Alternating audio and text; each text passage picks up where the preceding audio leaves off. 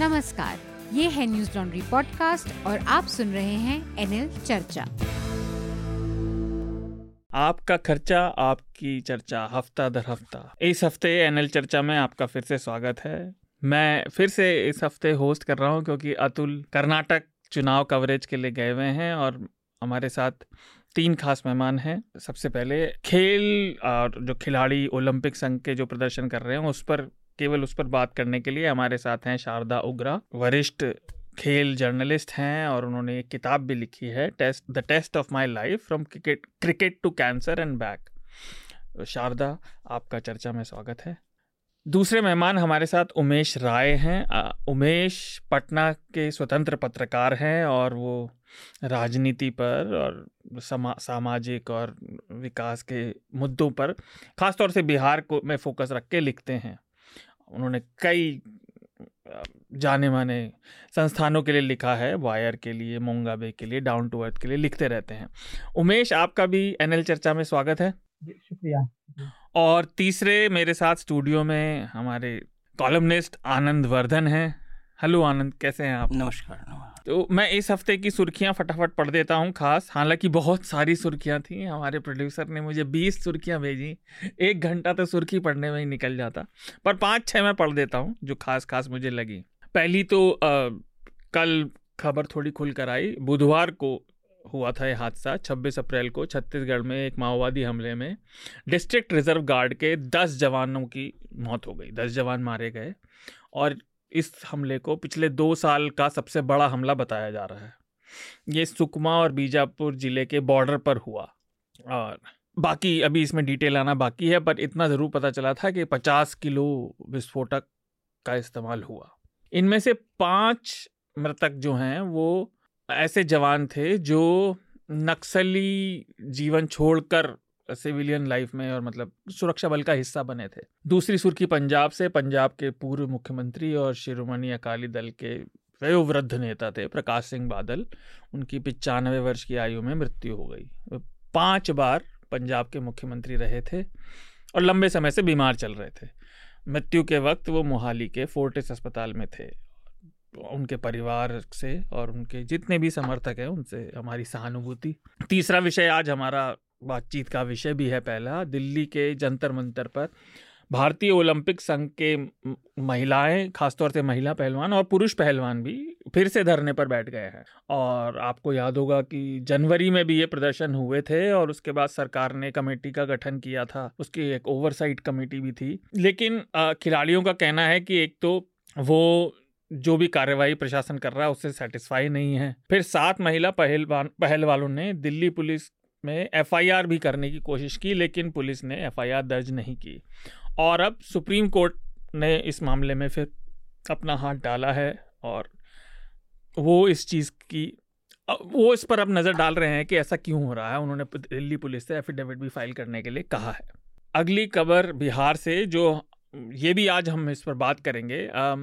उन्नीस सौ चौरानवे में ड्यूटी पर एक डीएम थे जी कृष्णैया। उनकी हत्या के अभियुक्त थे पूर्व सांसद और बाहुबली आनंद मोहन सिंह। उन्हें बिहार सरकार ने रिहा कर दिया और उनकी रिहाई इसी महीने जेल मैनुअल के नियमों में एक बदलाव के बाद हुई और इसके बाद जो कृष्णैया जो हैं, दिवंगत, उनकी पत्नी और आईएएस बॉडी ने इसका कड़ा विरोध किया है। इसका राजनीतिक विरोध लेकिन उतना नहीं हो रहा, लेकिन हम इस पर विस्तार से चर्चा करेंगे।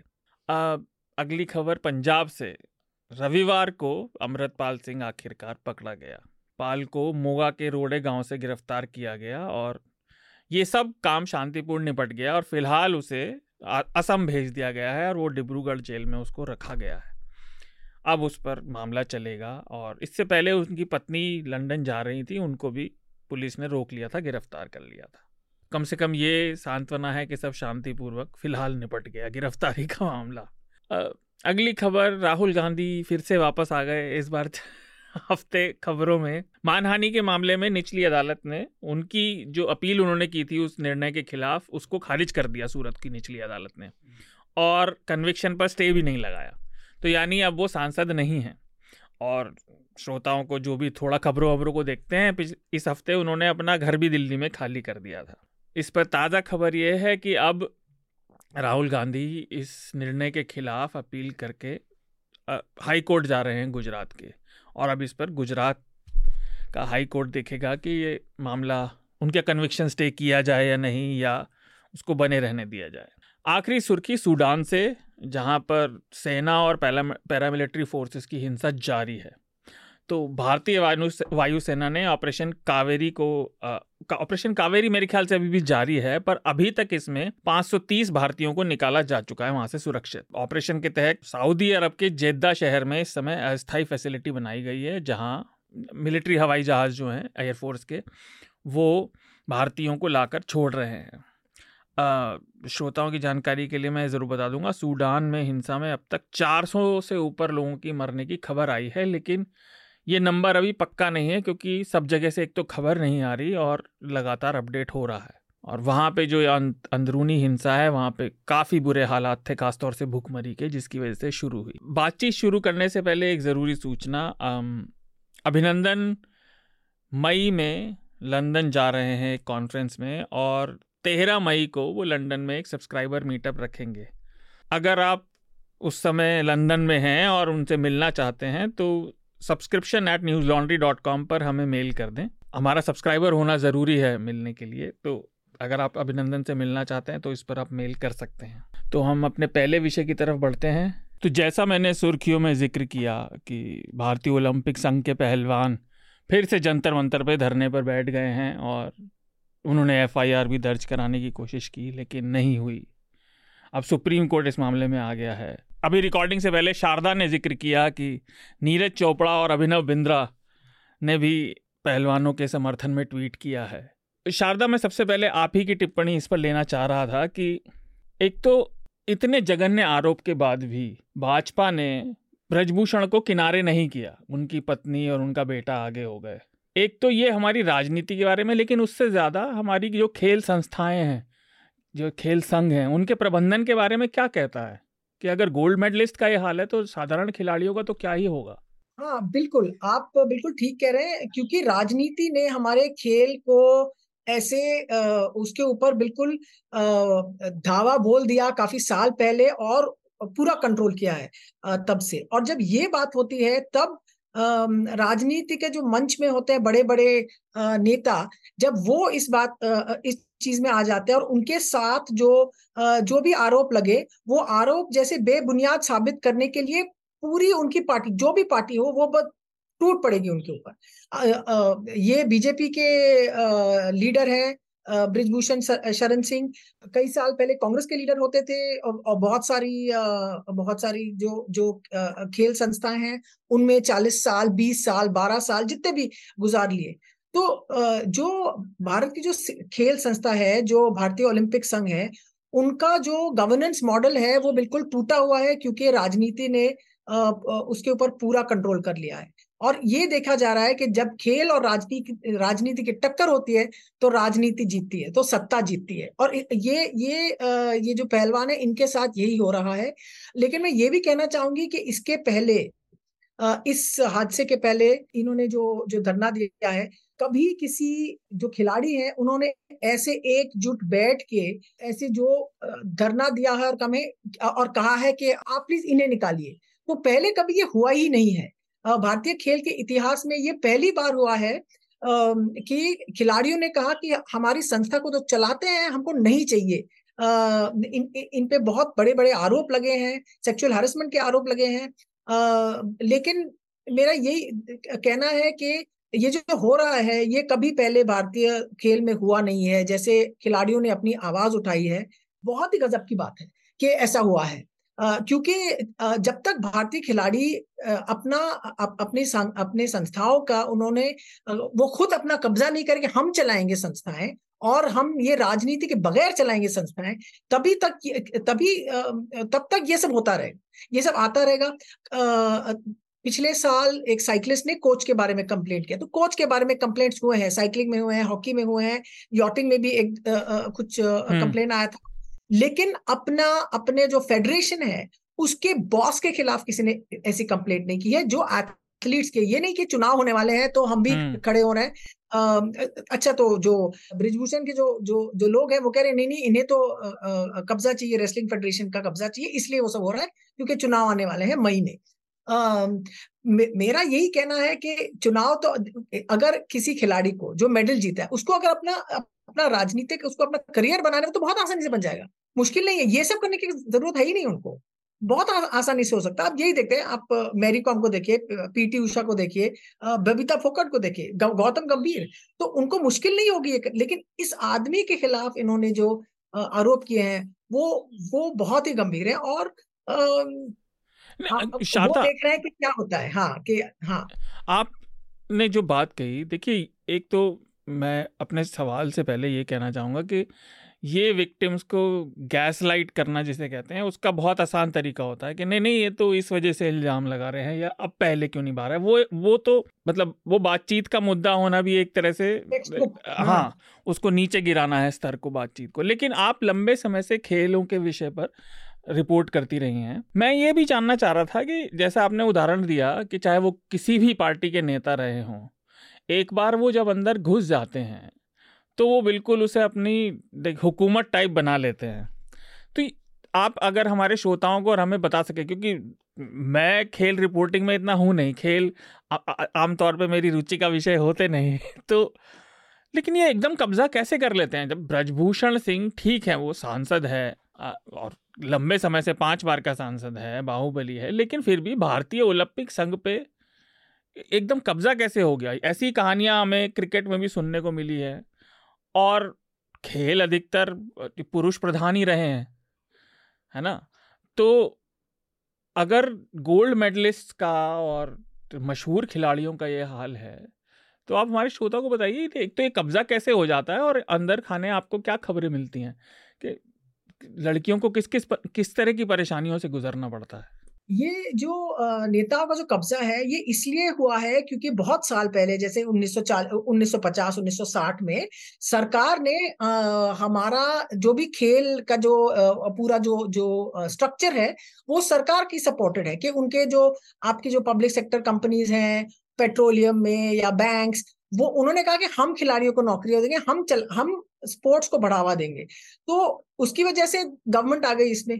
गवर्नमेंट में जो लोग हैं, वो जो खिलाड़ियों ने कहा, ठीक है, और उस समय 1940 1950 1970 उसमें पैसे नहीं होते थे ज़्यादा स्पोर्ट में, लेकिन आते थे लोग कि चलिए, हम करें। बिज़नेस, जो बिज़नेस के बड़े बड़े जो जो बड़े बड़े इंडस्ट्रियलिस्ट थे, उन्होंने भी पैसा दिया है इंडियन स्पोर्ट्स ओलंपिक स्पोर्ट्स को सपोर्ट करने में।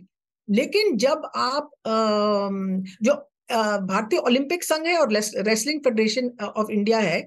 वो भारतीय ओलंपिक संघ बिल्कुल टॉप जो है पेरेंट बॉडी है और जो रेसलिंग फेडरेशन उनका सब्जेक्ट बॉडी है। लेकिन इस इस सिलसिले में इस इस किस्से में जो हो रहा है कि भारतीय कुश्ती संघ जो है हम्म। उसका राजनीतिक दबाव इतना है कि ओलंपिक संघ कुछ करेगा नहीं। क्योंकि ये सरकार चल ये जो सरकार जो सत्ता है, है जो सत्ता में है वो चला रहे ओलंपिक संघ रेसलिंग फेडरेशन सब कुछ भारतीय खेल चला रहे वो और पहले जो होता था कि वो अपने जैसे वो गुड़िया बनाए रखते थे कि हाँ ये इस इस स्टेट में ये होगा उस स्टेट में वो होगा वो बहुत होते वी के मल्होत्रा थे वो चालीस साल के लिए आर्चरी फेडरेशन के बॉस रहे हैं हम्म। तो ऐसा होता है तो उनको लगता है ठीक है उनको स्मॉल प्लेजर्स उनको मिलते हैं कि वो इंटरनेशनल फ़ंक्शन में जाते हैं खिलाड़ी उनके पैर छूते हैं वो जो सब चलता है उन्होंने बनाई हुई है। जो कॉन्ट्रैक्ट्स मिलते हैं स्टेडियम बनाने के उसमें पैसा भी है। तो ये जो ये बिल्कुल एक जैसा कहते हैं स्कूल जो नेता लोग स्कूल स्कूलों में जैसे वो इन्वॉल्व है वैसे खेल में इन्वॉल्व है कि चलो यहाँ भी कुछ आ, हमारा स्टेटस बढ़ेगा। और खेल से जो होता है ना कि इमीडिएटली लोग आपको नोटिस करने लगते हैं कि आप सोचिए कि जय शाह दो तीन साल पहले उनके बारे में कोई बातें नहीं होती थी। आज एवरी डे हर डे उनके प्रेस कॉन्फ्रेंस प्रेस रिलीजेस आते हैं। जो भी थे जगमोहन डालिया एन श्रीनिवासन स्पोर्ट्स में जब कोई भी आता है तो उनका जो प्रोफ़ाइल होती है वो दस गुना सौ गुना बढ़ जाती है। तो वो भी हम्म। नेताओं के लिए अच्छा होता है। जो ब्रजभूषण थे वो खुद में पहलवान होते थे वो खुद पहलवानी पहलवानी करते थे। अच्छा। और लोग उनके बारे में कहते हैं कि जब उन्होंने, क्योंकि वो वो वो बिल्कुल बाहुबली है तो वो कहते कि जो पहले होते था कि कुश्ती में आके लोग गन चलाते थे और और और रेफरी को कहते थे, आप इनको जिता दो, उनको जिता दो। वो सब ठीक हो गया। लेकिन आप ये सोचिए कि 2020 के बाद जो विमेन्स जो रेसलिंग और बॉक्सिंग में जो खिलाड़ी आई हैं उनकी मुश्किलें अब इस इस उसमें आई है कि वो मर्द होते हैं जो जिनके पास पावर होता है मर्द होते हैं कोच वो कोच होते हैं सालों तक कोच होते हैं। और और उनके जो परफॉर्मेंस होती है मेडल वेल तो पहले ज़्यादा मिलते नहीं थे हमको लेकिन वो कोच कोच नहीं बदला जाता है क्योंकि वो कोच होता है फेडरेशन के बॉस का आभारी। तो हम्म। ये पूरा साइकिल चलती रहती है उनका एक क्लब रहता है वैसे उन्होंने किया है। अब क्योंकि राहुल मेहरा का आप जानते हैं वो आईओए और सारे सारे भारतीय फेडरेशन के अगेंस्ट उन्होंने केस किया है। वो ये चाहते हैं कि उनके जो टर्म्स हैं उनके इलेक्शन के टर्म्स हैं वो आप सिर्फ़ दो टर्म करें या तीन टर्म करें वो वो सब कोर्ट में झगड़ा चल रहा है। लेकिन ये जो क्या क्या आपने? फिक्स कर दिया जाए कि इससे ज़्यादा वो टर्म हाँ, नहीं हाँ, होंगे। तो हाँ. ये ये देखिए कि जो भी फेडरेशन के खिलाफ कुछ कोर्ट में होता है, एक चीज़ दो चीज़ दो चीज़ें हैं जो बहुत उनके उनके सामने उनको बिल्कुल अच्छा नहीं लगता, वो है टेन्योर और वो है एज लिमिट कि आप सत्तर साल से बड़े हो गए आप नहीं हो सकते प्रेसिडेंट या जो भी है फेडरेशन हम्म। के या आपके इतना टर्म लिमिट होगा तो बीसीसीआई ने ये टर्म टेन्योर के पीछे इतना झगड़ा किया क्रिकेट के पीछे उन्होंने कुछ उनको कुछ ज़्यादा वो नहीं हुआ कि वोट वोट कौन देगा हमको? तो उन्हें ये लगता है कि देखिए प्रधानमंत्री हो सकते हैं बीस साल के लिए. हम क्यों नहीं हो सकते? हाँ तो हमारे हम हमारे संविधान में भारत के संविधान में टर्म हम्म, फिक्स हम्म। तो नहीं है प्रधानमंत्री की. तो हमें भी ऐसे ही होना चाहिए। यही होता ना कि ये उनका थोड़ा सा हुकूमत ये उनकी थोड़ी सी जागीर है तो उसमें दिखाए अपना पावर लेकिन जब आ, हमारे एथलीट्स का परफॉर्मेंस थोड़ा बढ़ गया जब ये प्राइवेट बॉडीज जो आ गई उन्हें कहा नहीं हम पैसे देंगे हम जो मित्तल या गो स्पोर्ट्स या ओलंपिक गोल्ड क्वेस्ट आया।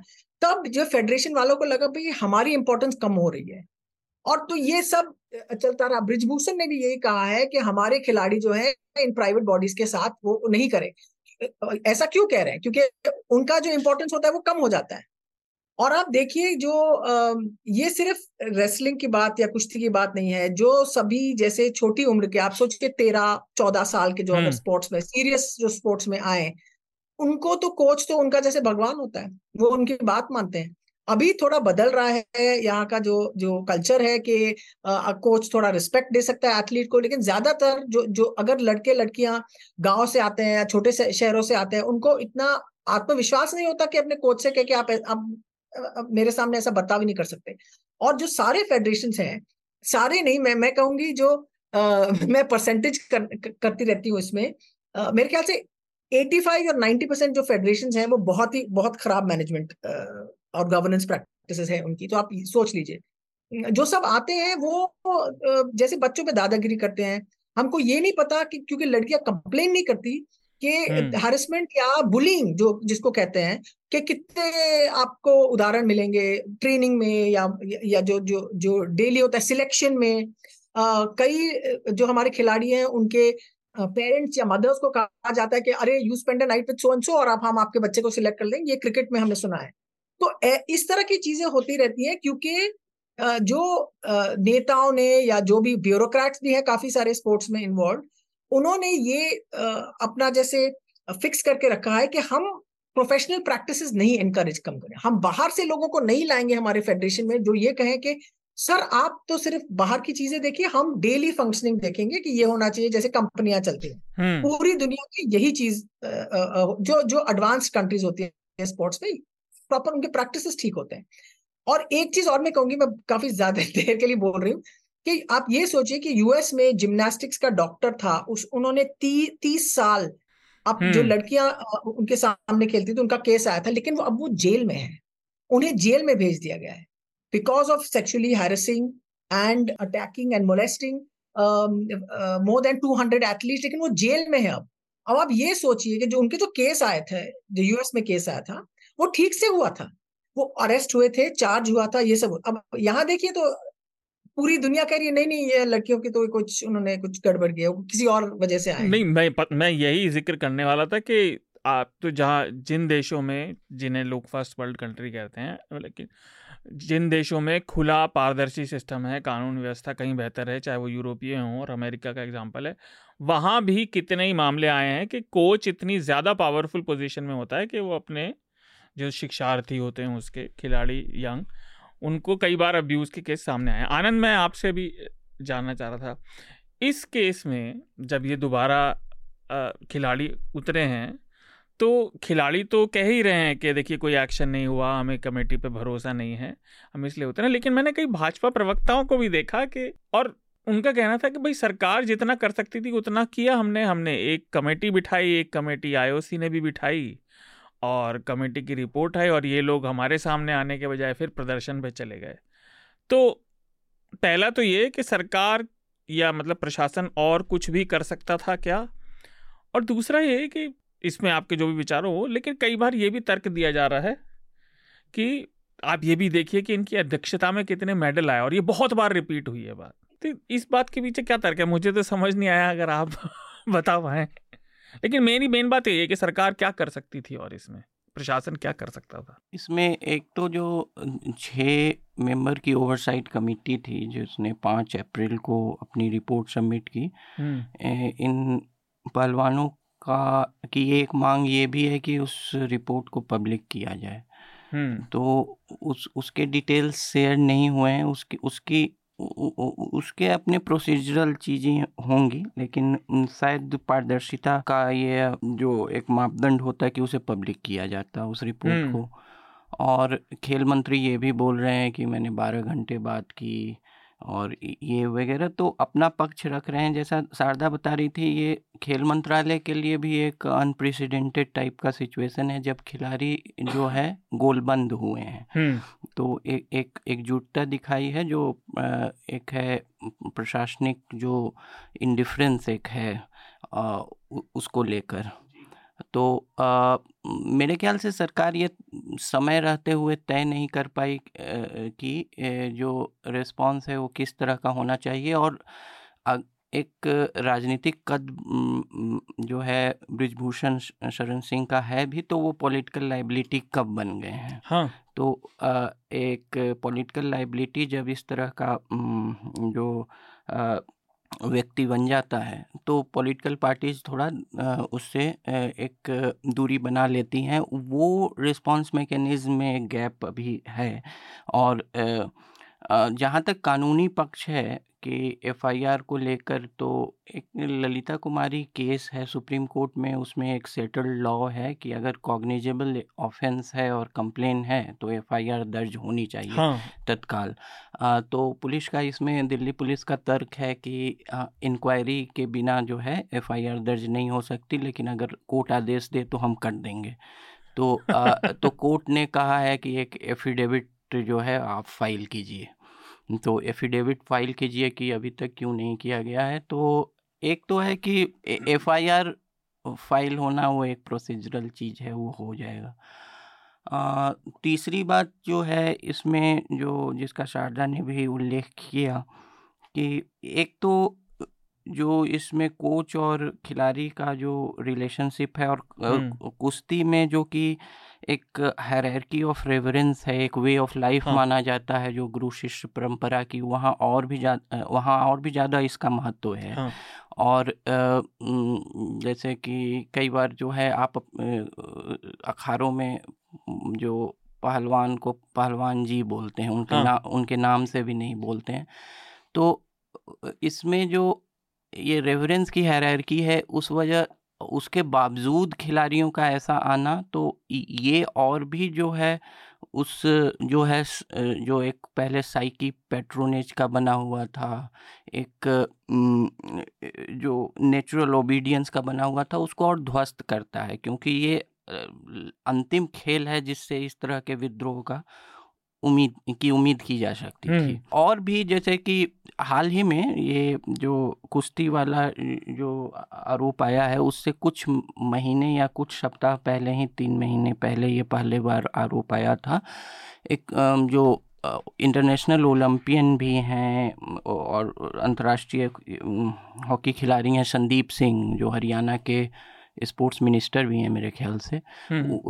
वहाँ भी जो है इस तरह के कंप्लेंट्स आए थे खिलाड़ियों के।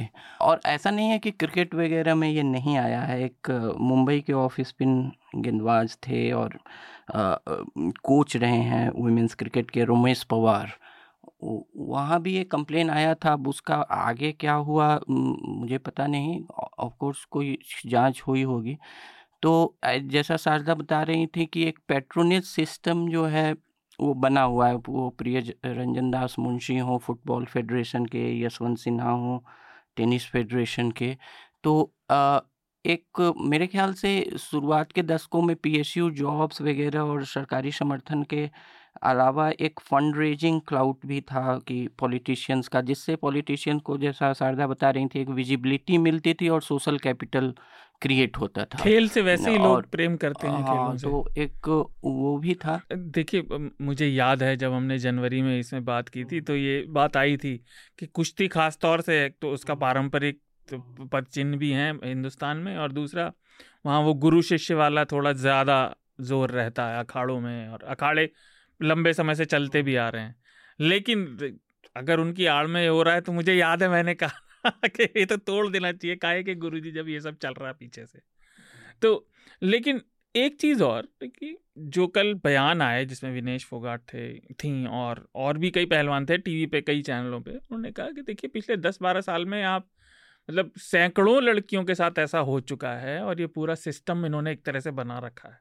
मैं, शारदा, आप बता सकें या आनंद अगर उस पर कुछ बता सकें? क्योंकि मैं ज, जैसे मेरे जैसा व्यक्ति जो खेलों में ज़्यादा रुचि नहीं लेता और जब तक कुछ बड़ा ना हो तब तक खेल पर उसकी नज़र भी नहीं जाती ये बड़े आश्चर्य की बात है कि इतना लंबे समय तक ये सब चलता रहा अगर ये आरोप सही माने जाए।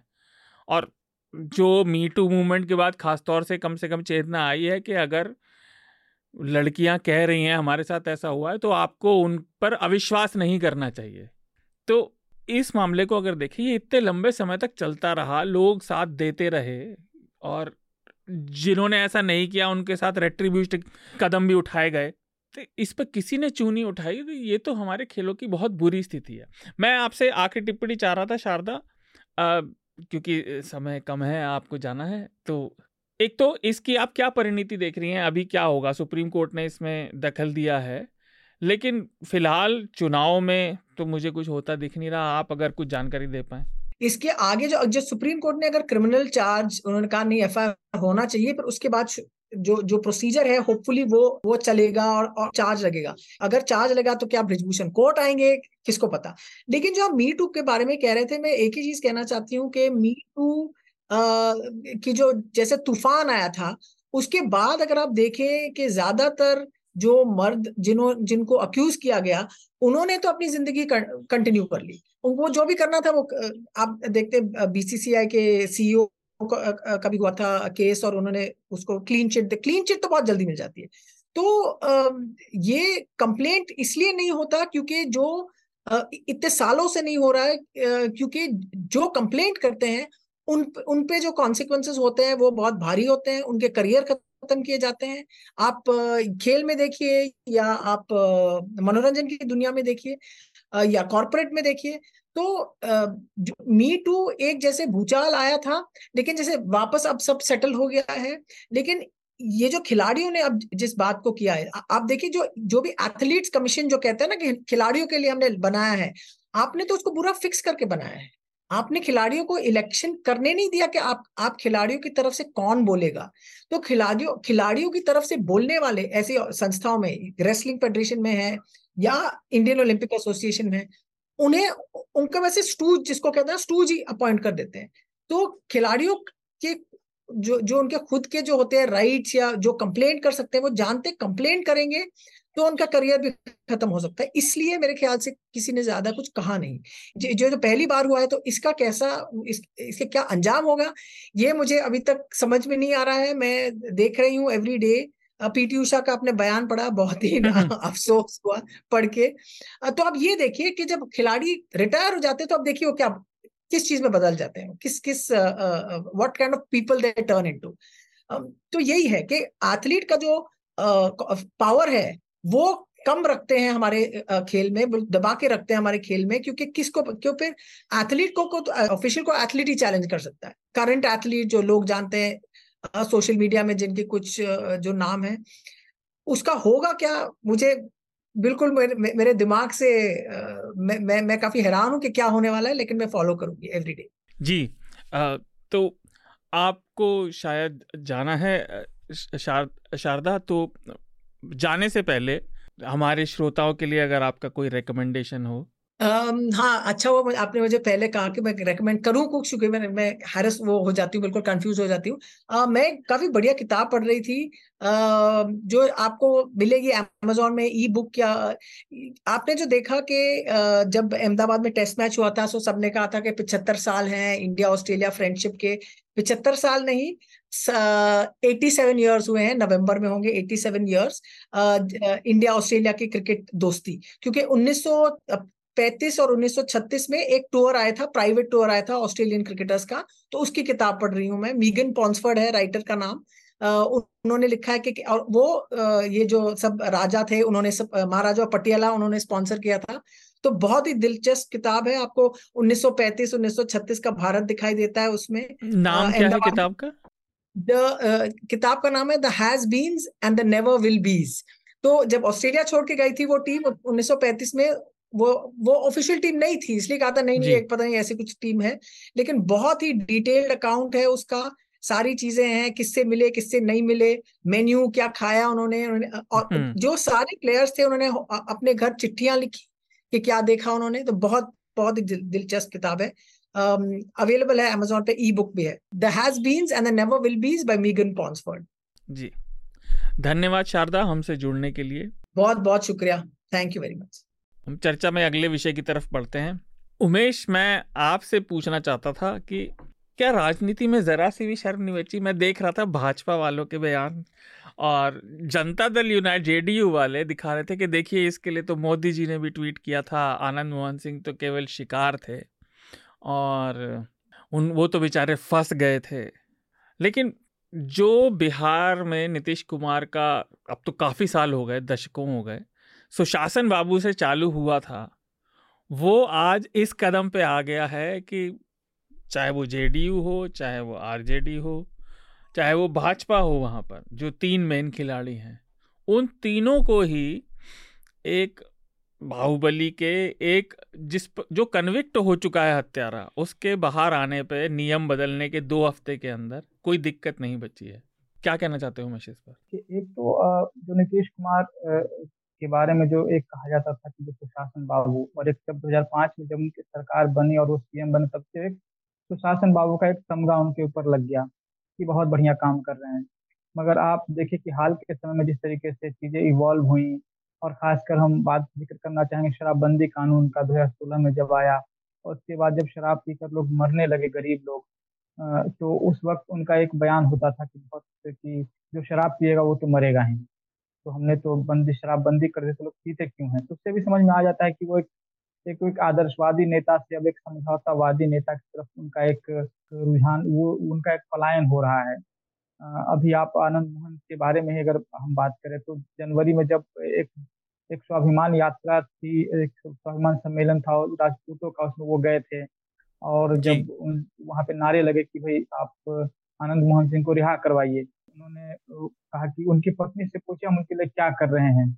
और उसके बाद फिर अप्रैल में 10 अप्रैल को एक नोटिफिकेशन आता है कि भाई हमने इस कानून में संशोधन किया है जो जेल मैनुअल है। उसमें भी खासकर वो दो तीन शब्दों का जो वो एक लाइन है उसको एक अमेंड किया जाता है बाकी चीज़ें यथावत रह जाती हैं। तो उससे तो समझ में आ रहा है कि वो चाहते थे कि भाई इनको रिहा करवाया जाए। और एक राजपूत नेता है हो सकता है कि वो उसका एक पॉलिटिकल बेनिफिट वो लेना चाह रहे हैं क्योंकि बीजेपी की अच्छी पकड़ है अपर कास्ट में बिहार में। और जदयू चाहती है कि जो वो उस अपर कास्ट में अगर उसको थोड़ा सा वो हलचल ला सके अपर कास्ट वाले वोट बैंक में। जी। तो लक्ष्य तो उनका वही दिख रहा है।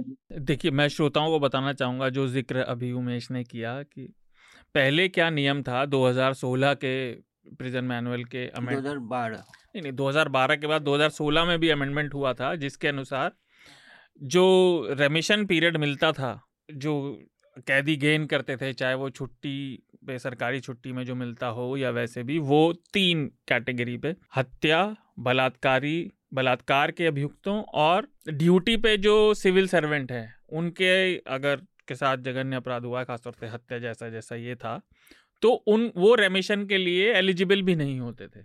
लेकिन इस महीने 10 अप्रैल को ये नियम बदला गया और उसके दो हफ़्ते के अंदर आनंद मोहन रिहा हो गए। तो आनंद, मैं आपसे ये जानना चाह रहा था, एक तो ये ये बहुत अजीब सी स्थिति है नीतीश सरकार के लिए वो तो है ही। दूसरा, जिस तरफ़ उमेश ने भी इशारा किया, इसमें जाति व्यवस्था का कितना हाथ है। और मैं केवल वोट बैंक की बात नहीं कर रहा। जो आ, जी कृष्णैया थे वो काफ़ी पिछड़े वर्ग से आते थे जो भूमिहीन है और बहुत मेहनत करके वहाँ तक पहुँचे। और ये ठाकुर हैं। क्या कर जो विक्टिम है वो भी सामाजिक रूप से बली होता? क्या तब भी ऐसा ही होता आपकी नज़र में? ये एक दूसरा पक्ष है। वो जो घटना है उसमें जाति की कितनी भूमिका थी ये बहुत स्पष्ट नहीं है। उस घटना में तो नहीं थी। उसमें नहीं है। वो उस समय गोपालगंज के जिलाधिकारी थे जी। और वो कार से लौट रहे थे वैशाली और मुजफ्फरपुर हाईवे पे जिस समय एक उग्र भीड़ ने उन पर हमला की किया था। उस समय वो एक्चुअली एक छोटन शुक्ला जो कि खुद एक बाहुबली थे उनकी शव यात्रा थी जिसमें कि भीड़ काफ़ी उग्र थी और काफ़ी गुस्सा था वो भी गैंगस्टर ही थे। और अब डिफंक्ट हो चुकी है एक पॉलिटिकल पार्टी बिहार पीपुल्स पार्टी आनंद मोहन की हुआ करती थी। उसके वो मेंबर थे छोटन शुक्ला। उन्हीं की हत्या हुई थी वो भी गैंगस्टर थे और उसी उसी को वो उसी उन्हीं की शव यात्रा थी जिसमें ये हमला हुआ था और आनंद मोहन पर ये आरोप क्या कन्विक्शन भी है कि उन्होंने भीड़ को उद्वेलित किया हाँ। और उस हमला के लिए और उस समय एक सत्ता का प्रतीक जिलाधिकारी दिखा उन्हें और उ, उ, उस पर उन्होंने हमला किया या करवाया हाँ करवा दिया करवाया ऐसा है और जो इनका जो एडिशनल सेशंस कोर्ट ने जिन्हें तो पहले इन्हें मृत्यु दंड की सज़ा दे दी थी हाँ। और जिसको कम्यूट किया पटना हाई कोर्ट ने 2008 में लाइफ सेंटेंस में। तो उसमें इन पे जो है 302 जो मर्डर 307 अटेम्प्ट टू मर्डर और एक राइटिंग तीनों धाराएँ लगाई गई थी। और बाद में हाई कोर्ट के बाद सुप्रीम कोर्ट ने भी अपहेल्ड किया लाइफ सेंटेंस को और कन्विक्शन को। तो आ, ये तो एक इसका एक कानूनी पक्ष है और वो उन जो कृष्णैया थे जो अनडिवाइडेड आंध्र प्रदेश के थे जो हाँ। मेरे मेरे ख्याल से महबूबगंज जिला के थे जो अब शायद तेलंगाना में पड़ता है। मुझे तो, जिला नहीं याद इस तो वो अनुसूचित जाति से आते थे लैंडलेस जो है फार्मर्स की फैमिली से आते थे। या लेबर लैंडलेस लेबर के तो वो एक अलग पक्ष है वो वो जो घटना है उसमें उसका क्यों योगदान है मैं या नहीं हुआ? मैं नहीं कह रहा था मैं रिहाई में कह रहा था रिहाई, रिहाई बता रहा हूँ अभी अभी क्या है कि देखिए कि बिहार की जो राजनीतिक व्यवस्था है उस समय अस्सी और नब्बे के दशक में जो है जो क्राइम जो है पॉलिटिकल इंटरप्राइज की तरफ़ बढ़ा क्योंकि जो इसके कई आयाम हो सकते हैं देखने के। एक जो प्रोडक्टिव रेवेन्यूज कैपिटल के और नहीं थे तो क्राइम ही एक बड़ा इंटरप्राइज हुआ और कास्ट आइडेंटिटीज उसमें इन्वोक हुई कि कि क्राइम एक तरह का जो है कैपिटल इन्वेस्टमेंट का भी सोर्स बन गया। जी। क्योंकि और प्रोडक्टिव एवेन्यूज इन्वेस्टमेंट के लिए नहीं थे तो क्राइम एजुके और एजुकेशन गवर्नमेंट ट्रांसफर्स ये सब एक उद्योग की तरह बन पा। तो उसमें जो गैंग लीडर्स थे या आर्म्ड लीडर्स थे, वो कई बार जो है कम्युनिटी लीडर्स भी हो गए। किसी जाति के संरक्षक हो गए, उसमें अशोक सम्राट हों, पप्पू यादव हों, आनंद मोहन हों अलग अलग जातियों के और सूरजभान सिंह हों और कई लोग आए। तो पूरी एक सेना तो, भी हुआ तो, तो और बाद में इन लोगों ने अपने को आ, का एक राजनीतिक करियर बना दिया। वो जो सोशल कैपिटल उन्होंने क्राइम से और प्रोटेक्टर की तौर पे लिया उसको पॉलिटिकल कैपिटल में बदल लिया। कुछ लोग ये नहीं कर पाए और कुछ लोग कर पाए। तो वो एक है अब अभी देखिए कि जैसा कि उमेश बता रहे थे कि एक राजपूत समूह एकमात्र जाति थी अपर कास्ट में जिस पर जिसमें आरजेडी की थोड़ी पैठ थी। मतलब कुछ रघुवंश प्रसाद हों या फिर जगदानंद सिंह हों या कुछ, कुछ और भी कुछ नेता थे जो राजपूतों का कुछ जो है वोट आरजेडी के पास था तो ओवीसी ओबीसी जो वोट जो है वो तीनों में राजद में एक बड़े समूह का जदयू को एक छोटे समूह का ओबीसी और भाजपा ने भी उसमें सेंध बनाई है। तो ओबीसी वोट का जो कॉन्फ़िगरेशन है वो कुछ हद तक जो है एक प्रेडिक्टेबल लाइंस पे हो गया है। तो एक इन इनका सोशल बेस बढ़ाने का इन लोहियावादी पार्टियों का एक और है कि अपर कास्ट से कुछ वोट्स लाए जाएँ। अब जैसे तेजस्वी का ए टू जेड पॉलिटिक्स है कुछ एक उपचुनाव में जो है ए, जो हुआ था उसमें अपर कास्ट का कुछ सपोर्ट लेने का कोशिश किया गया था। और तो जदयू की भी उस पर नज़र है और और छः से सात प्रतिशत ऐसा माना जाता है कि राजपूत वोट होंगे। लेकिन अब इसमें भाजपा की जो है भाजपा की जो एक समझिए कि दुविधा क्या है कि उन्होंने प्रिजन रूल्स के जो हैं प्रिजन रूल के में जो संशोधन करके ऐसा जो परसेप्शन बना जिससे फैसिलिटेट किया गया आनंद मोहन की रिहाई इसका तो विरोध किया है। लेकिन आनंद मोहन की रिहाई का व्यक्तिगत तौर पर कोई विरोध करने में इनको जो है दुविधा हो रही है क्योंकि इनकी भी जो है एक आँख उस वोट पर है और और तो ये एक संशय की स्थिति बन गई है भाजपा के लिए भी कि एक ऐसे तो उनके लिए बहुत ही जो है पॉलिटिकल पॉइंट स्कोरिंग का एक बड़ा अवसर है ये कि अपराधीकरण का ये वो। तो नीतीश दूसरी बात नीतीश का, का जो ये अपराधीकरण से राजनीति से अलग करने का जो लिगेसी है तो अरुण सिन्हा की किताब जो है जो कि नीतीश के मित्र भी रहे हैं और इंडियन एक्सप्रेस के पत्रकार थे नीतीश के कॉलेज के मित्र हैं उन्होंने नीतीश पे बुक जो लिखी थी उसमें जब बाहुबलियों के समर्थन का उन उनके जो पहला सात दिवसीय कार्यकाल रहा था उसमें उन्होंने कुछ प्रयास किया था कुछ बाहुबलियों को बहुत मुँह मतलब कहिए कि आ, छिपे हुए रूप में समर्थन लेने का। तो उनमें नीतीश का एक बयान था कि उन्हें जो है इस बात से जो है थोड़ी थोड़ा शर्म आया कि उनको उनका समर्थन लेना पड़ रहा है। तो उसमें उनका था कि जो इस किताब में भी ज़िक्र किया है बैटल फॉर बिहार में कि गुल खाए और गुलगुल्ला से परहेज। वा, वाली बात। तो नीतीश की ये लिगेसी रही कि डायरेक्ट पॉलिटिकल पैट्रोनेज और जो है उस उससे दूर करके अपनी सत्ता व्यवस्था को लेकिन पूरी तरह से सत्ता से जो है अपराधीकरण को अलग कर देना मेरे ख्याल से ये इसमें वो भी सफल नहीं हो पाए इसमें तो नहीं हो पाए हाँ। लेकिन आपने ये बात सही कही है हम आके मैं उमेश से सवाल पूछूँ उससे पहले मैं ज़रूर चाहता हूँ और मुझे बड़ी ग्लानी हो रही है कि हम आनंद मोहन का ज़िक्र कर रहे हैं। तो आपने काफ़ी बताया जी कृष्णैया के बारे में तो मैं उनके बारे में एक चीज़ और बताना चाहता हूँ। वो उन्होंने अपना जो प्रोफेशनल जीवन है पेशेवर वो कुली के रूप में शुरू किया था और उनके पिताजी भी कुली थे। तो वो देखिए लेक्चरर बने वो हाँ, फिर फिर कुली से वो उन्नीस सौ पचासी में भारतीय प्रशासनिक सेवा में आए हाँ, आई में आए और फिर वो डीएम बने। तो मैं ये जानना चाहता हूँ कि देखिए वो काफ़ी असाधारण व्यक्ति थे। हर व्यक्ति ऐसा नहीं कर पाता। और वो भीड़ में घुसे भी तो भीड़ को शांत करने के लिए घुसे थे कि भाई, लेकिन जब, तभी वो मारे गए। और जो अपराधी है, वो पहले बाहुबली थे, फिर नेता रहे और परोल पर अपने बेटे की शादी में थे। बगल में मुख्यमंत्री और उप मुख्यमंत्री खड़े थे। मैंने गिरजा, भाजपा के जो हैं, गिरिराज सिंह, उनका बयान सुना। कि, अरे, वो तो बेचारे बली के बकरे थे। उमेश, मैं आपसे ये जानना चाह रहा था कि ये जो नियम बदला, ये देखिए, दबाव में बदला हो, चाहे वोट के लिए बदला हो, चुनाव आ रहे हैं चौबीस के और पच्चीस के, लेकिन शायद मैंने पहले भी ये पूछा था, तब उतना सही नहीं बताया। क्या हम ही लोग कुछ ऐसे न्यूज़ मतलब स्टूडियोज में बैठ के इस पे बात कर रहे हैं? क्या आम जनता में आप ग्राउंड पर हैं या पब्लिक के किसी कोने में इस पर चिंता है कि ऐसे गैंगस्टर बाहर आ गया या किसी को कोई मतलब नहीं? अपराधीकरण अब सब जगह सब जगह स्वीकार्य है राजनीति में? देखिए इसमें जो अगर आप रिएक्शन की बात करेंगे ग्राउंड पे तो जो राजपूत कम्युनिटी है उनमें तो एक खुशी की लहर है। तो उनको अभी भी लगता है कि उनको फंसाया गया है इतने इतने साल जेल में रह लिए अब तो उनको निकलना चाहिए।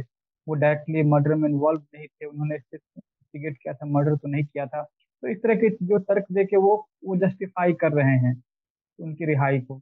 मगर मगर एक तरफ़ एक जो मुस्लिम तबका है उसमें इस बात को लेकर नाराज़गी भी है कि भाई शहाबुद्दीन के मामले में तो जब उनको कोर्ट ने जब जमानत दी तब तो आप सुप्रीम कोर्ट चले गए। उस समय तो आरजेडी और जेडीयू की सरकार थी हम्म। दो हज़ार सोलह में तो तब तो उस समय कन्विक्ट भी नहीं थे वो एक्यूज थे मामला चल रहा था ट्रायल पे थे। और आप उसकी रिहाई के खिलाफ सुप्रीम कोर्ट चले गए थे और उनकी रिहाई रुकवा दी थी। मगर इस मामले में आपने नियम को बदल के और उनको जेल से बाहर निकाला। तो मुस्लिम में जो जागरूक है, जो थोड़ा सा एक्टिविज्म टाइप की चीज़ें करते हैं, उनमें एक नाराज़गी है। तो इस तरह का एक मिक्स रिस्पॉन्स ग्राउंड पे है, वैसा एक तरफा कोई रिएक्शन नहीं देखा। बाकी दलितों में कुछ है कि जो जो आरजेडी के सपोर्टर जो भी हैं, जो पिछड़ी जाति के, वो थोड़े से साइलेंट है, मगर जो एक बहुत बहुत वोकल है कि भाई अपने राइट्स को लेकर जो दलित तो वो उस एंगल से भी क्रिटिसाइज कर रहे हैं सरकार को कि भाई एक दलित डीएम की हत्या, हत्यारे को कैसे सरकार ने छोड़ दिया। तो इस तरह की प्रतिक्रियाएँ ग्राउंड पे दिख रही हैं। अच्छा मतलब बातचीत हो रही है। मैं एक बात और कहूँगा और फिर आप दोनों की इस विषय पर अगर और कोई एक एक आखिरी टिप्पणी हो। हमने कुछ हफ़्ते पहले, हफ़्ते भी नहीं, अब तो महीनों हो गए। पहले ऐसे ही एक और विषय पे चर्चा की थी, तब हमने भाजपा की भी होती बिल्किस बानो के जब, जो बलात्कारी और हत्यारे थे उनके परिवार के, जब उन्हें बरी किया था पंद्रह अगस्त वाले दिन। और ये किया था गुजरात सरकार ने। और अब अब ये जो मामला है, ये बिहार सरकार का तो मैं आपको अपना निष्कर्ष बता देता हूँ, फिर आप लोग अपनी टिप्पणी कर दीजिएगा, उस टिप्पणी पर भी अगर चाहे तो। मुझे तो बिल्कुल समझ आ गया। मैंने इसी लाइन पे ज़िक्र कुछ हफ़्ते पहले भी किया था कि नेताओं को और प्रशासन को कोई मतलब नहीं है, जो ये सच्चाई की और यानी सच्चाई के रास्ते पे चलने की बात होती है, ऐसा कुछ नहीं है। ना उम्र कैद को घट के, रेमिशन के साथ जोड़ के और फिर परोल मिला के कुछ भी नहीं हुआ। और जो मारा गया उसका परिवार उसको लंबे समय तक झेलता रहेगा। जो उन्होंने ऑफ़ द रिकॉर्ड जो सारी परेशानियाँ झेली होंगी, वो तो बात अलग है। तो ये बात ये दो मामले साबित करते हैं कि हमारे समाज में ना, दो हाथ है बिल्कुल, समानता और न्याय व्यवस्था तो है ही नहीं। कम से कम इस बात से मेरा तो निष्कर्ष यही निकलता आनंद, आप अगर कुछ और कहना चाहें इस विषय पर? देखिए ये कई प्रिज्म से इसे देखा जा सकता है। अब जो प्रोसीजरल चीज़ें हैं, उसको कई तरह से जस्टिफाई करके, अब जैसे कि बिल्किस बानो में ही गुजरात सरकार और केंद्रीय सरकार ने फ़ाइल शेयर करने से मना कर हाँ। दिया है और उसमें कोर्ट ऑर्डर के खिलाफ भी गए हैं कि भाई ये हमारे हमारा प्रेरोगेटिव है कि हम करें या नहीं करें तो उसमें उसके खिलाफ भी चले गए अब कल जो आनंद मोहन वाले ही मुद्दे पर जो मुख्य सचिव हैं बिहार के, अमीर शुबानी ने एक लंबा चौड़ा प्रेस कॉन्फ्रेंस किया और उसमें प्रोसीजरल चीज़ें समझाई कि इससे पहले भी लोग बरी हुए हैं, लिए हैं, फिर उस उसकी क्या प्रक्रिया रही है, क्या ये रही है? और तो उसका जो एक प्रोसीजरल एक्सप्लेनेशन होता है, जो प्रक्रिया का स्पष्टीकरण होता है, वो सरकारें दे सकती हैं। एक उसमें आपको और जोड़ना चाहूँगा ये जो डेरा सच्चा सौदा के राम रहीम। जो पेरोल पे बराबर आते रहते हैं बाहर बाहर, रहते बाहर और हर, हरियाणा सरकार का ये कहना है कि वो बहुत ड्रेडेड प्रिजनर नहीं है जबकि बहुत ही जघन्य अपराध में अंदर हैं और ये तो वो भी है तो ये इस तरह की जो आ, मेरे ख्याल से पब्लिक परसेप्शन इसको बाय नहीं करता है सरकार और प्रशासनिक ये जो लाइन है उसको और जब राजनीति में परसेप्शंस मैटर करता है तो मेरे ख्याल से या तो राजनीतिक पार्टियाँ इतनी जो है बुद्धिहीन तो हो नहीं सकती मूर्ख तो नहीं हो सकती कि इसको पढ़ नहीं सकें। तो उनको लगता है कि कितना परसेप्शन मैनेजमेंट से उनका काम चल सकता है? कितना पर कितने मतलब जन जो इलेक्ट्रेट है उसके कितने भाग के परसेप्शंस फेवर में हो तो उनका काम निकल जाएगा? सारे का परसेप्शंस तो वो नहीं मैनेज कर सकते। तो ये एक है चुनावी गणित भी हो सकती है। तो कई तरह की चीज़ें हैं इसमें। जी। उमेश इस पर आप कुछ टिप्पणी करना चाहें और डेरा सच्चा सौदा वाले पे मैं बस ये कहना चाहूँगा वो उन्होंने तो बहुत सारे जघन्य अपराध तो है ही उन पर हम मीडिया की बात लगातार करते हैं उन पर तो एक रिपोर्टर जो उन पर रिपोर्ट करने वाला था उसकी हत्या भी सिद्ध है। इल्ज़ाम नहीं उसके लिए भी वो कन्विक्टेड हैं। तो ये खैर उमेश आप कुछ कह रहे थे? जी। हाँ, हाँ, जी जी। तो इसमें एक जो आखिरी टिप्पणी से पहले बस एक मैं जोड़ना चाहता हूँ अगर जी जी जी बिल्कुल। एक आध मिनट का वक्त हो तो। बिल्कुल बिल्कुल एक तो ये जो जेल जेल जो प्रिजन मैनुअल है बिहार का उसमें हज़ार सोलह से पहले तक जो नियम था वो ये था कि जो कोई भी जो रेप हो चाहे रेप एंड मर्डर हो आ, उसके बाद डकैती एंड मर्डर हो इन सब में था कि जो रेमिशन के लिए अप्लाई कर सकते हैं। ठीक है। और मतलब उसमें और जो भी अगर किसी ऑफिशियल ड्यूटी पे कोई ऑफिशियल है उसकी हत्या हुई है तो इन सब मामलों में भी था कि जो रेमिशन के लिए अप्लाई कर सकते थे। अच्छा। इसमें एक बोर्ड है जो कि उसको देखेगी छह मेंबर बोर्ड होते हैं। तो 2016 में नीतीश कुमार ने खुद इसको बदल दिया था। उसमें था कि भाई इन सारे मामलों में इंक्लूडिंग की ड्यूटी पे जो तैनात कर्मचारी है उसकी हत्या में भी रेमिशन के लिए अप्लाई एलिजिबल नहीं होंगे। जो कन्विक्ट हैं। दो हज़ार सोलह में नीतीश कुमार ने खुद बदल दिया। अब, और उसी में आया है जो, अब जो उन्होंने किया है, उसमें क्या है कि जो सिर्फ़ ये वाले पार्ट को हटा दिया है कि भाई ड्यूटी पे जो सरकारी कर्मचारी है, उसकी हत्या में जो शामिल हैं जो लोग, उनको वो इसके लिए एलिजिबल है। बाकी चीज़ों में वो एलिजिबल होंगे। तो ये ये वाला पार्ट उसमें से मतलब दो हज़ार सोलह में जो संशोधन किया, उसमें सिर्फ़ ये पार्ट हटा दिया कि बाकी को एलिजिबल नहीं होगा। Rape and murder rape murder जो भी है और उसमें एलिजिबल होंगे। तो ये थोड़ा सा मुझे बस जोड़ना था। और दूसरी बात जो जो उन्होंने आनंद जी ने भी कहा कि भाई अब राजनीतिक पार्टियाँ जो इस तरह के फैसले लेती है या खासकर बिहार के संदर्भ में अभी जो आनंद मोहन वाला जो मामला चल रहा है, उसमें सीधे तौर पे ये तो दिख रहा है कि जो कम्युनिटी के फेवर में किया जा रहा है और कम्युनिटी के फेवर में अगर किया जा रहा है तो इसके पीछे वो चुनावी गुनागणित तो है, क्योंकि अब अगले साल लोकसभा चुनाव है, नीतीश कुमार खुद भी वो विपक्षियों को एकजुट कर रहे हैं भाजपा के खिलाफ। तो एक तो दिख रहा है वो कि एक चुनावी गुना भाग तो इसमें शामिल है ही। पर पर इसका चुनाव में क्या असर पड़ेगा भी कि मतलब आप जैसे बता तो रहे हैं कि नहीं, राजपूत कम्युनिटी में जैसे आनंद ने भी ज़िक्र किया और आप दोनों लोग बिहार की राजनीति और उससे ज़्यादा परिचित हैं, पर ये मेरे लिए बड़े विडम्बना की बात है ये, कि देखिए कि नेताओं को अगर उनका फ़ायदा मिलता है तो बिल्कुल गले में हाथ डालने से कोई दिक्कत नहीं होता, चाहे वो गैंगस्टर हो। बट चलिए ठीक है, ये तो बात चलती ही रहेगी। अपराधीकरण राजनीति का तो एक लंबा मुद्दा है ही, पर मैं कृष्ण मैया थे, मैं उनकी बात भी इसीलिए करना चाह रहा था क्योंकि कई बार आंकड़ों में और राजनीति की बात में जो व्यक्तिगत ट्रेजिडी होती है उस परिवार की और जो अन्याय होता है वो कई बार नज़र में नहीं आ पाता। अब हम अपने अगले विषय की तरफ़ बढ़ते हैं, जिस पर एक एक कुछ ज़्यादा टिप्पणी नहीं, वो तो राहुल गांधी का मैंने सुर्खी में ज़िक्र किया था। उनका मानहानि का डेफेमेशन वाला निचली अदालत ने भी खारिज कर दिया और अब वो हाई कोर्ट गए हैं। आप दोनों से मैं एक एक टिप्पणी, क्योंकि ये इतना लंबा विषय नहीं है, इतना गंभीर विषय फ़िलहाल तो नहीं है। इससे राहुल गांधी को फ़ायदा होगा या नहीं, ये तो एक अलग बात है।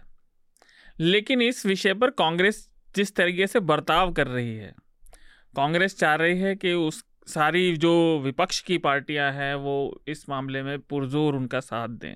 लेकिन जब यही बात पलटती है तो कांग्रेस विपक्ष के ही दूसरे दलों का, चाहे वो क्षेत्रीय दल हो या उनसे, उनके खुद के टक्कर के भी हो जैसे, जिसमें आम आदमी पार्टी सबसे अच्छा उदाहरण है, उतना बढ़िया रिस्पॉन्स या उतना उत्साह भरा रिस्पॉन्स करती हुई नहीं देती।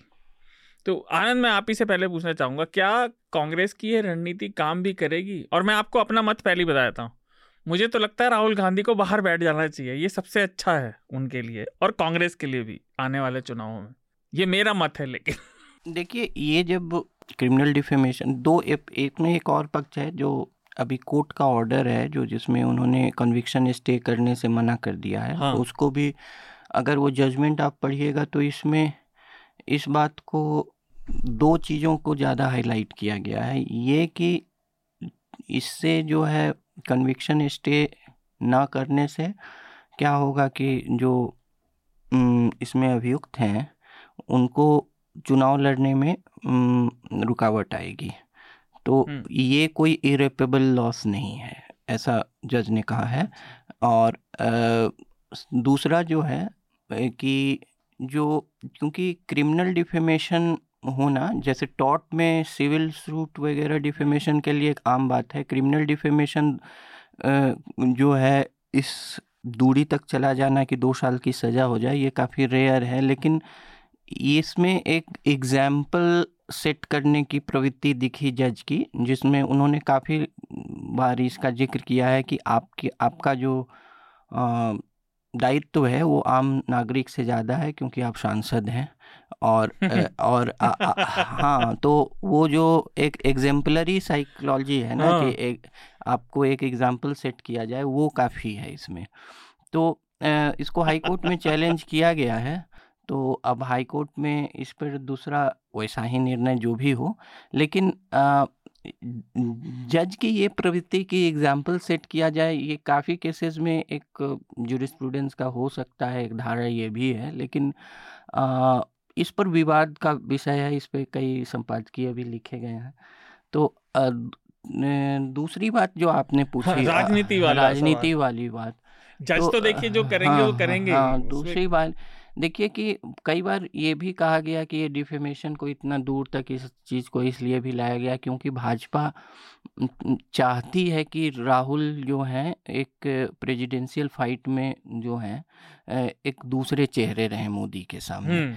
तो और जो क्षेत्रीय पार्टियाँ अन्य राज्यों में और जो है पचास अलग लड़ाइयाँ लड़नी पड़ें भाजपा को तो उससे अच्छा है कि एक जो सशक्त सशक्त नहीं कहें मतलब कि सामने राहुल दिखें और चूँकि इस डिफेमेशन से जो ऑपोजिशन का मोबिलाइजेशन कांग्रेस के इर्द गिर्द होगा और या कांग्रेस चाहेगी कि नेशनल चैलेंजर का जो स्पेस है ओपोजिशन में वो उसके पास रहे और तो वो शायद भाजपा ऐसा ये स्पेकुलेशन है कि भाजपा इस रणनीति के तहत इसमें आगे बढ़ी कि कि राहुल ही सामने रहे। बने रहे। लेकिन जैसे कि कांग्रेस तो भी नहीं जो नेशनल चैलेंजर का स्पेस ऑपोजिशन में उसका है, उसको जो आपने कुछ पार्टियों के नाम गिनाए आम आदमी पार्टी, वो जो है अभी जो भी राज्यों में, पंजाब हो या एक छोटे स्तर पे दिल्ली में तो ये सब ग्रो की है कांग्रेस के ही एक्सपेंस पे। हाँ। तो वैसी पार्टियाँ जो कांग्रेस के एक्सपेंस पे ग्रो की हों वो बहुत सहज ढंग से कांग्रेस को नेशनल चैलेंजर का स्पेस नहीं देंगी। तो क्योंकि उनकी जो है दीर्घकालीन रणनीति ये होगी कि उनका ग्रोथ जो है वो कांग्रेस के ही जगह पर होगा। भाजपा की जगह पे होगा, लेकिन भाजपा भी सशक्त स्थिति में है, लेकिन फ़िलहाल जो है कांग्रेस का जो है स्पेस ही ऑक्यूपाई करके वो आगे बढ़ सकते हैं। टीएमसी की भी ये रणनीति थी पहले, लेकिन टीएमसी जो है अपने ही क्षेत्र में, जैसे पूर्वी भारत में जो है कुछ राज्यों में वो उतनी पैठ नहीं बना पाई है बंगाल के अलावा, लेकिन उसकी भी ये है।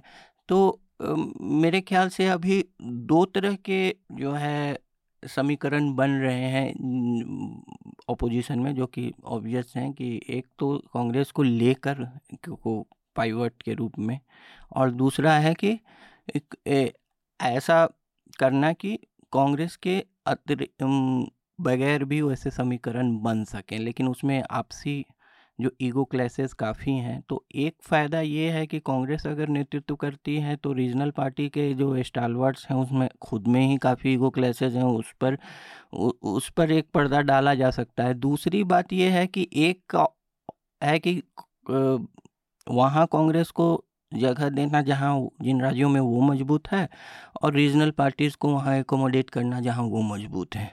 तो ये टू ट्रैक पॉलिसी पे भी एक जो है कॉम्बिनेशन बन सकता है। जी, उमेश, मैं आपसे भी पूछना चाह रहा था, पर एक एक छोटी सी बात मैं क्लैरिफाई करना चाहूँगा। मैंने जो बात कही ना कि राहुल बाहर बैठना चाहिए, वो इसीलिए क्योंकि ये पार्टी तब तक नहीं बदलेगी जब तक ये व्यक्ति पिक्चर में रहेगा। मैं दोष नहीं दे रहा, लेकिन सच्चाई यही है। चाहे कोई भी अध्यक्ष बन जाए, वो रबर स्टैम्प ही रहेगा। और ये मेरा व्यक्तिगत मत ज़रूर है पर याद है। फिर कभी राहुल गांधी पे जब दोबारा से चर्चा लंबी होगी, तब मैं बताऊँगा अपने कारण। लेकिन उमेश, मैं आपसे जानना चाह रहा था, बिहार में तो कांग्रेस की स्थिति दिन पर दिन चुनाव दर चुनाव खराब होती जा रही है। और अब कांग्रेस के नेता का भी ये हाल है। कोई एक, मेरा दो पार्ट का सवाल है आपसे। पहली बात तो क्या बिहार में कोई नाम लेवा अब कांग्रेस का नेता बचा भी है या कोई ऐसा है जो आ जाए? और दूसरा ये कि इससे आपको क्या लगता है कि कांग्रेस को कुछ समर्थन मिलेगा? चाहे सिर्फ़ राज्य में नहीं इन जनरल। क्योंकि सहानुभूति एक ऐसी चीज़ है जो बेचारे राहुल गांधी को मिल नहीं पाती कुछ गिने चुने लोगों को छोड़कर। चाहे वो राजनीतिक सर्कल हो या उसके बाहर का सर्कल हो। उमेश? देखिए बिहार में कांग्रेस की स्थिति तो बहुत खराब है निश्चित तौर पे। जी। और पिछले दिनों जब मैं एक, एक स्टोरी के सिलसिले में बहुत सारे जो ओरिजिनल बहुत, स्थानीय नेताओं से जब बात कर रहा था बहुत सारे नेताओं ने ये भी कहा कि जो कि ब्लॉक लेवल पे या पंचायत लेवल पे कोई नेता नहीं है। मतलब तो कांग्रेस में जो लंबे समय से पोस्ट वैकेंट है तो वैकेंट ही है। तो ये तो बहुत स्थिति और यहाँ कोई, कांग्रेस का एक कोई चेहरा भी नहीं है। स्थानीय चेहरे की अगर आप बात करेंगे तो कोई मिलेगा नहीं आपको कौन है। जो भी सारे हैं वो कहीं दिखते नहीं ना ग्राउंड पे दिखते हैं, न कहीं दिखते हैं। सिर्फ़ थोड़ी बहुत हलचल, वो सदाकत आश्रम में कभी होती है जब कोई नेशनल लीडर आता है और एक दो दिन रुक के प्रेस कॉन्फ्रेंस वगैरह करता है तो तभी वहाँ हलचल होती है अदरवाइज़ कोई जाता भी नहीं है वहाँ पे। तो ये ये तो स्थिति है कांग्रेस की बिहार में। बाकी सहानुभूति की जो बात है तो मुझे नहीं लगता है कि इससे बहुत सहानुभूति राहुल गांधी से मिलेगी हालाँकि मैं बहुत नेशनल पॉलिटिक्स से बहुत देखता नहीं हूँ मैं। लेकिन मुझे जो व्यक्तिगत तौर पर ये नहीं लगता है कि इस कोर्ट के फैसले से और बाकी चीज़ से बहुत ज़्यादा सहानुभूति में हाँ कुछ दो चार लोग भले वो चला देते कि भाई हाँ बहुत बढ़िया बहुत बढ़िया जमीनी नेता। मगर मतलब एज ए होल अगर बहुत ज़मीन पे बात करें कि जो आदमी सुबह का अखबार पढ़ता है जिसके जो समाचार का स्रोत ही अखबार है तो उसके जहन में तो बहुत कुछ उस तरह का सहानुभूति दिखता नहीं है।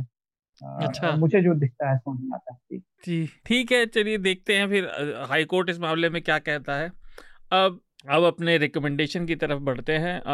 तो उमेश आप हमारे श्रोताओं के लिए क्या रिकमेंड करना चाहेंगे? कुछ कोई भी ऐसी किताब या फ़िल्म या कुछ भी जो उनके जीवन को एनरिच कर सके या एक तो मैं मैं फ़िलहाल पढ़ रहा हूँ। ये अनिल माहेश्वरी एक पत्रकार हैं। उनकी किताब है इंस्टेंट हिस्ट्री जी।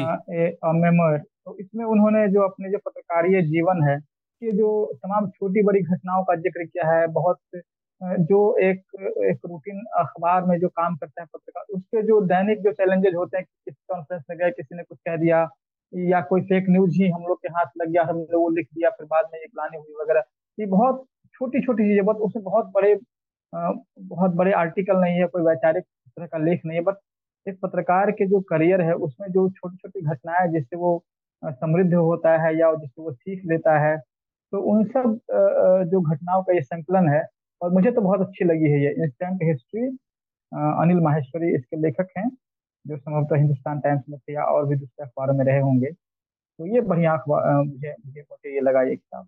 आनंद? थोड़ा प्रासंगिक करते हुए चूँकि जो राजनीति में अपराधीकरण की बात हुई बिहार को के संदर्भ में जी। तो आ, मैं दो किताबें जो है रिकमेंड कर रहा हूँ। एक बहुत ही पतली सी बहुत स्लिम बुक है उन्नीस में पेंगुइन पर आई थी अरविंद दास की द रिपब्लिक ऑफ़ बिहार। उसमें हालाँकि उनकी कुछ विचारधारा का एक लीनिंग है एक एक, एक तरफ़ इस वो उनके विश्लेषण में भी आता है लेकिन फिर भी कुछ तथ्यों का विश्लेषण उसमें काफ़ी प्रासंगिक है अभी जो कि बिहार में अपराधीकरण जो है राजनीति में कैसे आया, उसके सामाजिक स्रोत और आर्थिक स्रोत क्या थे तो उस पर वो एक अच्छा पर्सपेक्टिव देता है रिपब्लिक ऑफ़ बिहार और एक जो चर्चा के दौरान ही मैंने चर्चा की अरुण सिन्हा की किताब, वो वो भी थोड़ा एनेक्डोटल होते हुए भी कुछ चीज़ों पर जो खासकर थियोरेटिकल एस्पेक्ट्स हैं बिहार पॉलिटिक्स के, उस पर कहीं अच्छी पर्सपेक्टिव दे सकता है।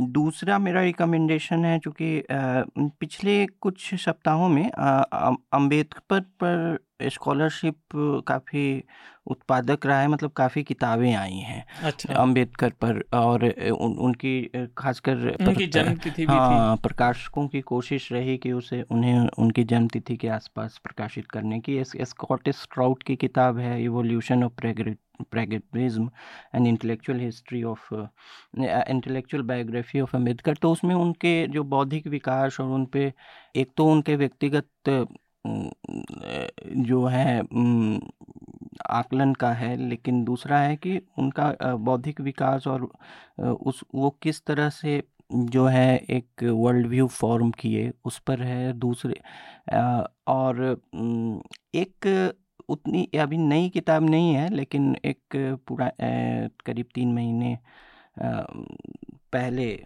तीन महीने उससे भी पहले शशि थरूर की किताब आई थी अंबेडकर बहुत सिंपल टाइटल है लाइफ तो उसका मैंने रिव्यू भी किया है तो शशि थरूर चूँकि काफ़ी किताबें लिखते हैं तो कई बार जो है मुझे लगता है कि प्रोलिफिक होने में वो थोड़ा-सा समय कम देते हैं किताबों पर, क्वालिटी उसकी कॉम्प्रोमाइज रहती है।